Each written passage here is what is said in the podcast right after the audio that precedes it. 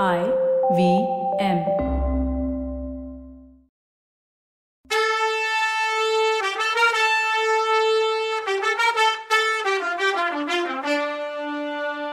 வணக்கங்க, நான் கவிதா பேசுறேன். வெல்கம் டு கதை பாட்காஸ் சிவகாமியின் சபதம். இது எபிசோட் நம்பர் எழுபத்தி நாலு. இந்த எபிசோடோட டைட்டில் பாதாளத்தில் தெரிந்த சத்ருக்னன் தலை.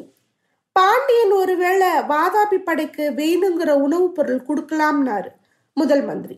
ஆமா மந்திரி, பாண்டியன் கேட்டா அந்த உதவி கேட்கத்தான் புலிகேசி தெற்க போயிருக்கான். ஆனா அந்த உதவி அவனுக்கு கிடைக்கும்னு நான் நினைக்கல. தவிரவும் புலிகேசி சீக்கிரத்துல வாதாபிக்கு திரும்ப வேண்டிய நிர்பந்தமும் உண்டாகி இருக்கு. ஒவ்வொரு நிமிஷமும் தெற்க இருந்து முக்கியமான செய்தியை எதிர்பார்த்துட்டு இருக்கேன்னு சொல்லிக்கிட்டே மகேந்திர பல்லவர் மண்டபத்து வாசப்பக்கம் பார்த்தாரு. பார்த்த உடனே ஆ இதோ செய்தி வந்துடுச்சு அப்படின்னாரு.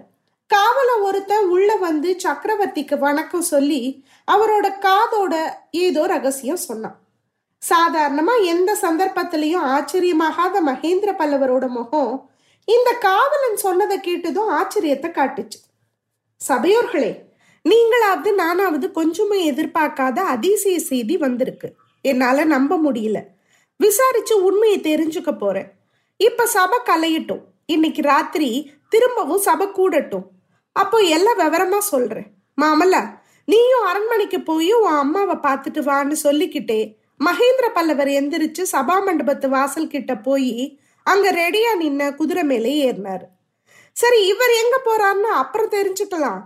இப்ப நாம ரொம்ப நாளா விட்டுட்டு வந்த கண்ணபிரான் என்ன பண்றான்னு பார்க்கலாம். ரொம்ப நாளைக்கு அப்புறம் நாம திரும்பவும் கண்ணபிரானோட வீட்டுக்குள்ள போகும்போது அங்க குவா குவான்னு சத்தம் கேக்குது.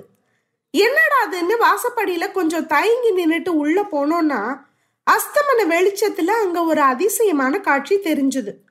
விபூதி ருத்ராட்சத்தோட கனிஞ்ச சிவ பழமா தெரிஞ்ச ஒரு சைவ பெரியார் நிக்கிறாரு.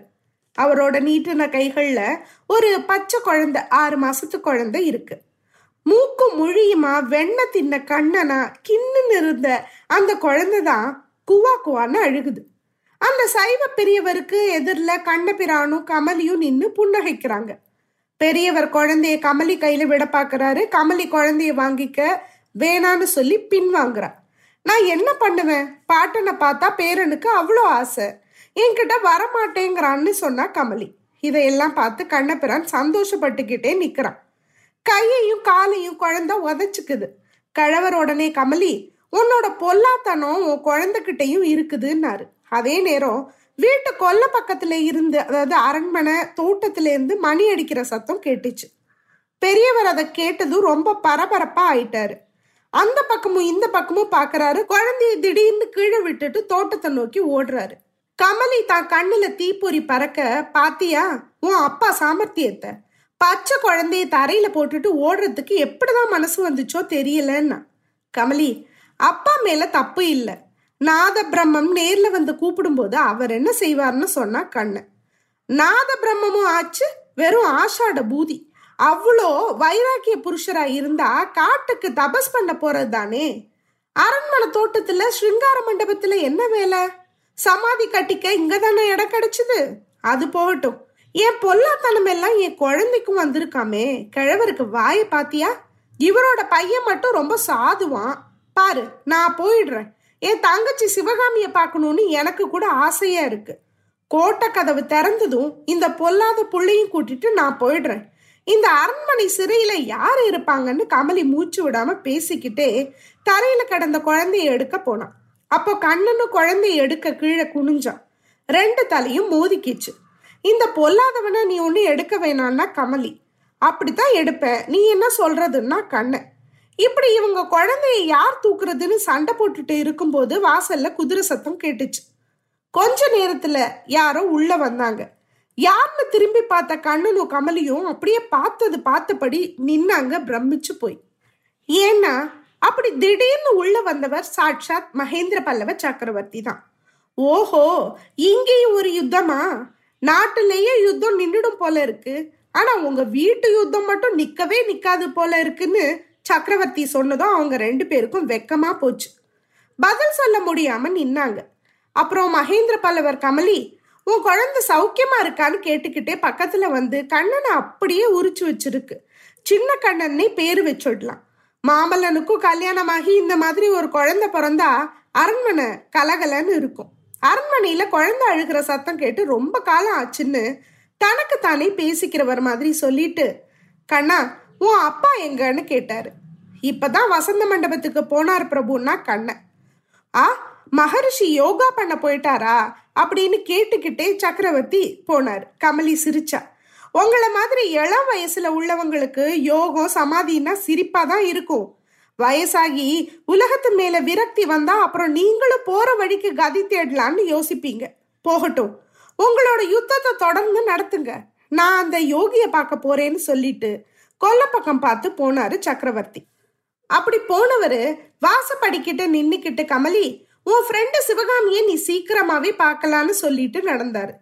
சக்கரவர்த்தி போனதும் கமலி கண்ணன் கிட்ட வந்து, கண்ணா இது என்னது, சக்கரவர்த்தி திடீர்னு நம்ம மானத்தை வாங்கிட்டாரு, சிவகாமி சீக்கிரமே வருவான்னு அவ சொன்னதை கேட்டியா கண்ணா? யுத்தம் சீக்கிரமே முடிய போகுதா, சலுக்கங்க தோத்து ஓடி போயிட்டாங்களா என்ன அப்படின்னு ஏதேதோ கேட்டா. அந்த கேள்வியெல்லாம் காதலையே வாங்கிக்காதவன் மாதிரி கண்ணபிரான் ஏதோ யோசிச்சுட்டு இருந்தவன் சட்டுன்னு யோசனையை நிறுத்தி, கமலி கொஞ்ச நாளாவே எனக்கு ஒரு மாதிரி சந்தேகம் இருந்துச்சு, அது இன்னைக்கு நிஜமாயிடுச்சுன்னு சொன்னான். என்ன சந்தேகம், என்ன இப்ப உனக்கு உண்மைன்னு புரிஞ்சுதுன்னு கேட்டா கமலி. கிட்டவா சொல்றேன் கமலி, ரொம்ப ரொம்ப அந்தரங்கமான விஷயம், இந்த பயலோட காதுல கூட விழக்கூடாது. கமலி, அப்பாவோட யோக மண்டபத்துல ஒரு சுரங்க வழி இருக்கு, அது கூட்டைக்கு வெளியில போகுது. சக்கரவர்த்தியோட ஒற்றர்கள் அது வழியா அடிக்கடி வந்து போயிட்டு இருக்காங்கன்னு நினைக்கிறேன். பாத்தியா இந்த பையன் நான் சொல்றது எப்படி ஒட்டு கேட்டுட்டு இருக்கான்னு அப்படின்னு கண்ணபிரான் சொல்லி குழந்தையோட கண்ணத்தை லேசா கிள்ளுனதும் குழந்தை வீல்னு கத்த ஆரம்பிச்சுது. கமலி கண்ணனோட சண்டை பிடிக்க கண்ண உடனே அவனும் பதிலுக்கு என்னோட கண்ணத்தை கிள்ளிக்கிட்டுமேன்னு சொல்ல, அதுக்கு கமலி குழந்தைய பார்த்து ஏன் கண்ணின்னு அதுக்கு முத்தம் கொடுக்க போக குறுக்க கண்ண கண்ணத்தை நீட்ட கமலி அவனோட சண்டை போட இப்படி அமளி துமளியாச்சு அங்க. இதுக்கிடையில மகேந்திர சக்கரவர்த்தி அரண்மனை தோட்டத்துக்குள்ள பூந்து வசந்த மண்டபத்துக்கு போனாரு. காலடி சத்தம் கேட்டதும் சிவனடியாராய் இருந்த அசுவ பாலர் வெளியில தலை நீட்டி, பிரபு நீங்க தானா, நல்ல நேரத்துல வந்தீங்க, இப்பதான் மணி அடிச்சதுன்னு சொல்லி மண்டபத்து நடுவுல இருந்த சிவலிங்கத்தை அந்த பக்கம் நகர்த்தினதும் சிவலிங்கம் இருந்த இடத்துல ஒரு பள்ளமும் அதுக்குள்ள லேசான வெளிச்சமும் தெரிஞ்சுது. கொஞ்ச நொடிக்கெல்லாம் அந்த பள்ளத்துல இருந்து சத்ருக்கனனோட தலை தெரிஞ்சுது. அப்புறம் சத்ருக்கனனோட முழு உருவமும் தெரிஞ்சுது. சத்ருக்கனா, உனக்காக காத்திருந்து போதும் போதும்னு ஆயிடுச்சு, ஏன் இவ்வளோ லேட்டு, போன வேலை என்ன ஆச்சு, காயா பழமான்னு மகேந்திர பல்லவர் கேட்டார். பல்லவேந்திரர் எடுத்த காரியம் ஏதாவது காயாகுமா என்ன, பழந்தான் சுவாமி, எல்லாம் நீங்க திட்டம் போட்டபடியே நடந்துச்சு. வேங்கி தூதனோட போன சலுக்க வீரங்க கிட்ட குண்டோதரன் மாட்டிக்கிட்டான். ரெண்டு பேரும் கொள்ளிடக்கரையில புலிகேசி முன்னாடி கொண்டு போகப்பட்டாங்கன்னு சொன்னா சத்ருக்கன. குண்டோதரன் அப்புறமா பாத்தியா, இல்ல அவன்கிட்ட இருந்து ஏதாவது செய்தி உண்டான்னு கேட்டாரு சக்கரவர்த்தி. அதுதான், இல்ல அவனுக்காகத்தான் இவ்வளோ நேரமும் வெயிட் பண்ணிட்டு இருந்தேன். புலிகேசி மகா மொரணன் ஆச்சே சுவாமி, குண்டோதரனுக்கு என்ன ஆச்சோ அப்படின்னு எனக்கு கொஞ்சம் கவலையா தான் இருக்குன்னு சொன்னா சத்ருக்கன. குண்டோதரனுக்கு ஒன்னும் நடந்திருக்காது சத்ருக்கனா அப்படின்னாரு சக்கரவர்த்தி. எப்படி இவ்வளோ உறுதியா சொல்றீங்க பிரபு அப்படின்னு கேட்டா அவன். நம்மளோட யுக்தி நாம எதிர்பார்த்ததை விட பெரிய பலனை கொடுத்துருச்சு. கேளு சத்ருக்கனா, புலிகேசி சமாதான தூது அனுப்பியிருக்கான். இந்த நேரம் அவனோட தூதங்க என் பதிலுக்காக தெற்கு கோட்டை வாசல்ல காத்துட்டு இருக்காங்க. நான் உன்னை பார்த்து பேசிட்டு பதில் சொல்லலான்னு நினைச்சு அவசரமா இங்க வந்தேன்னாரு சக்கரவர்த்தி. பிரபு, புலிகேசிய நம்பலாமா, மகா வஞ்சகன்னு சொல்றாங்களே அப்படின்னா அவன். அவநம்பிக்கை வைக்கிறதுக்கு ஒண்ணுமே இல்லை சத்ருக்கனா, ஆனாலும் குண்டோதரன் திரும்பி வந்தா அவனை சில விஷயம் கேட்டு நிச்சயப்படுத்திக்கலான்னு நினைச்சேன்னு மகேந்திரன் சொல்லிட்டு இருக்கும் போதே சத்ருக்கனை எந்த பள்ளத்துல இருந்து வெளியில வந்தானோ அந்த பள்ளத்துக்குள்ள இருந்து இருமல் சத்தம் கேட்டுச்சு. பேசிட்டு இருந்த ரெண்டு பேரும் திடுக்குன்னு ஆனாங்க. அடுத்த நொடி அந்த பள்ளத்துல குண்டோதரனோட தலை தெரிஞ்சுது. ரெண்டு பேருக்கும் ஆச்சரியம் தாங்கல. குண்டோதரா, உனக்கு நூறு வயசு, இப்பதான் உன்னை பத்தி பேசிட்டு இருந்தோம், நீ எப்படி திடீர்னு முளைச்சேன்னு சக்கரவர்த்தி கேட்டதும், பிரபு நீங்க அடிக்கடி சத்ருக்கனரை ஃபாலோ பண்ணு ஃபாலோ பண்ணுன்னு சொல்லுவீங்களே, அது ரொம்ப கஷ்டமான விஷயம், இந்த இருட்டு சுரங்க வழியில இவரை ஃபாலோ பண்ண ட்ரை பண்ணி நான் ஓடோடி வந்தும் இவரை பிடிக்க முடியலன்னா குண்டோதரன், உன் வேடிக்கையெல்லாம் அப்புறம் ஆகட்டும், நீ போன இடத்துல என்ன நடந்துச்சுன்னு விவரமா சொல்லு அப்படின்னு சக்கரவர்த்தி கேட்டதும் குண்டோதரனும் நமக்கு ஏற்கனவே தெரிஞ்சிருந்த கதைய சொல்லி முடிச்சான். அன்னைக்கு ராத்திரி ரெண்டாம் ஜாமத்துல மந்திராலோசனை சபை திரும்பவும் கூடினப்போ சபையில கூடியிருந்த எல்லார் முகத்திலையும் பரபரப்பு இருந்துச்சு. வாதாபி வீரங்க ரெண்டு பேர் வெள்ளக்குடி பிடிச்சுக்கிட்டு தெற்கு கோட்டை வாசல் வந்து நின்னதாவும் அவங்க கொண்டு வந்த ஓலை மகேந்திர சக்கரவர்த்தி கிட்ட சேர்க்கப்பட்டதாவும் நகரம் முழுசும் வதந்தி பரவிடுச்சு. ஓலையில என்ன எழுதி இருந்துச்சு, மகேந்திர பல்லவர் என்ன மறு ஓலை அனுப்ப போறாருன்னு தெரிஞ்சுக்க அவ்வளோ பேரும் ஆவலா இருந்தாங்க. முக்கியமா நரசிம்மவர்மன் முகத்துல எள்ளு கொள்ளும் வெடிச்சுது.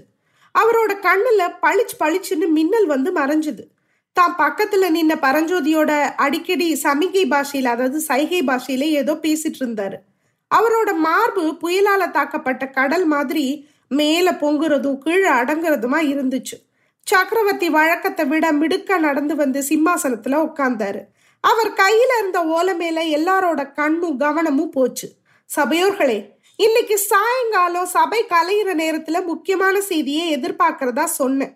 நான் எதிர்பார்த்ததை விட ரொம்ப முக்கியமான ஆச்சரியமான செய்தி ஒண்ணு வந்திருக்கு. மந்திரிகளே, அமைச்சர்களே, தளபதிகளே, எல்லாரும் கேளுங்க. வாதாபி சக்கரவர்த்தி யுத்தத்தை நிறுத்திட்டாரு.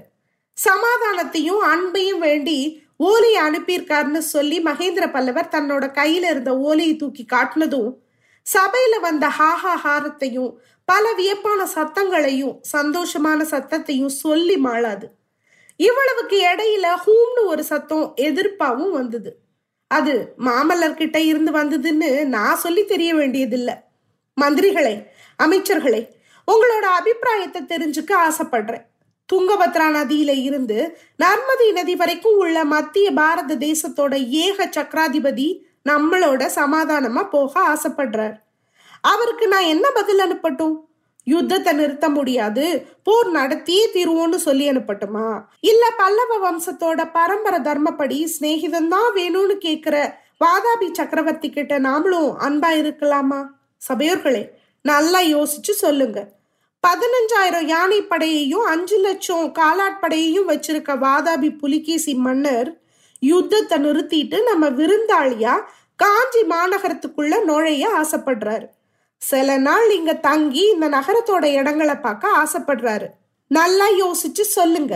பதினஞ்சாயிரம் யானைப்படையையும் அஞ்சு லட்சம் காலாட்படையையும் வச்சிருக்க வாதாபி புலிகேசி மன்னர் யுத்தத்தை நிறுத்திட்டு நம்ம விருந்தாளியா காஞ்சி மாநகரத்துக்குள்ள நுழைய ஆசைப்படுறாரு. சில நாள் இங்க தங்கி இந்த நகரத்தோட இடங்களை பார்க்க ஆசைப்படுறாரு. அவரை மரியாதையா வரவேற்று உபசரிப்போமா, இல்ல கோட்டை கதவுக்கு இன்னும் கொஞ்சம் பூட்டு போடுவோமான்னு கேட்டாரு. ஏங்க சக்கரவர்த்தி, நீங்க வேற, ஏற்கனவே மாமல்லர் கொதி நிலையில இருக்கார். இத கேட்டதும் என்ன ஆக போறாரோ தெரியலையே. சரி, என்ன நடக்குதுன்னு அடுத்த எபிசோட்ல பார்க்கலாம். அது வரைக்கும் நன்றி, வணக்கம்.